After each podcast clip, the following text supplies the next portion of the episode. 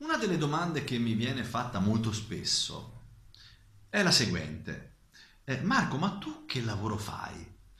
Eh, e io faccio, guarda, sono un consulente web eh, per le aziende. Mm, capito. Ah, ho capito. Fai i siti? Sì, diciamo, i siti sono il 10%, il 20% probabilmente di una strategia eh, di una strategia web, però diciamo sì, c'è anche la parte dei siti. Ah, anche un mio amico ha fatto un sito web, eh, aveva un software lui e l'ha fatto per conto. Aiutatemi.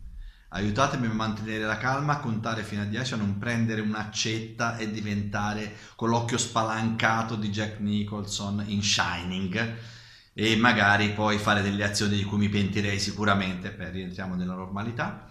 E quindi eh, è difficile, è difficile perché questa cosa che succede molto spesso, anche se io l'ho raccontata in maniera pseudocomica, è realmente quello che succede purtroppo, perché eh, molto spesso, specialmente in Italia sto parlando, eh, questo tipo di, di, di, attività, questa figura professionale non viene eh, non viene riconosciuta.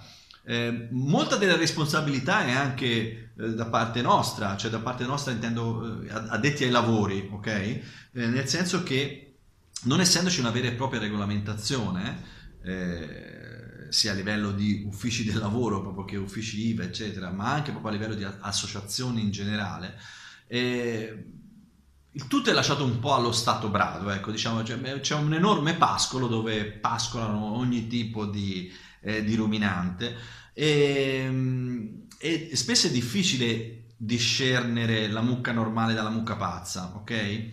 Eh, quindi cosa succede? Succede che eh, l'incauto eh, cliente o personaggio interessato magari eh, si ritrova a contatto con la mucca non propriamente più indicata, eh, che magari gli fa un pessimo lavoro o lo consiglia male o semplicemente non ha proprio nemmeno le competenze per poterlo fare, ma magari eh, si è inventato questo lavoro sei mesi prima. Eh, tanto basta un computer una connessione internet, siamo tutti, siamo tutti esperti web. Eh, e allo stesso modo eh, questa persona poi genererà un cliente e un utente del web scontento, incazzato nero, con una pessima percezione di quelli che sono i professionisti lato web e soprattutto eh, eh rafforzerà la sua precedente convinzione che il web non serve a un emerito. Ok? Ovviamente non è così, chiaramente. Però eh, purtroppo il, il, problema, il, problema, esiste, esiste veramente.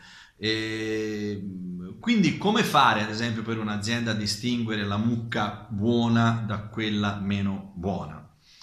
Secondo me c'è un trucco molto semplice, molto banale, eh, che tutte le aziende possono fare e possono utilizzare quando vogliono andare a, a, a valutare diciamo, eh, l'approccio che ha una, una un'agenzia di comunicazione anziché un'agenzia marketing, web marketing, un consulente web marketing, quello, che è, quello di cui hanno bisogno sostanzialmente.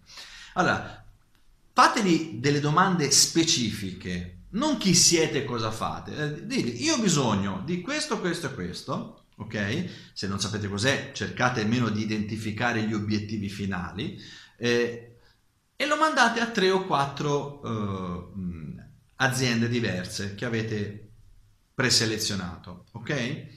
Eh, fatevi mandare una risposta scritta, una relazione scritta per email, ok? Tanto ve la mandano gratuitamente, non è che all'inizio uno chiede una, una preconsulenza e gli fanno pagare la preconsulenza, assolutamente no. Questo ancora prima di un preventivo, perché molto spesso l'errore è che si parte dal prezzo, mm, cosa più sbagliata non c'è, quindi dovete partire dalle risposte, prendete le risposte, confrontatele anche se non siete esperti, sarete sicuramente in grado di, di suddividere individuare quello che parla a vanvera da quelli che dicono cose un pochino più assennate.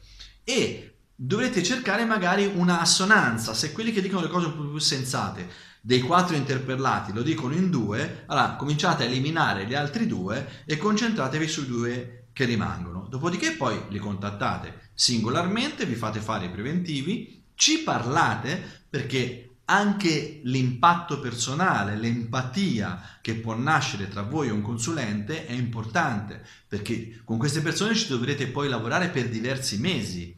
E saranno persone che porteranno avanti nel bene o nel male, vi auguro nel bene, eh, le sorti di quel lato comunicativo della vostra azienda, della vostra attività. Quindi dovete essere in sintonia con queste persone, altrimenti rischiate veramente grosso. Ok? Quindi mi raccomando, occhio lungo, attenzione al pascolo, perché solo così potete fare una attenta selezione fra le mucche giuste e le mucche sbagliate.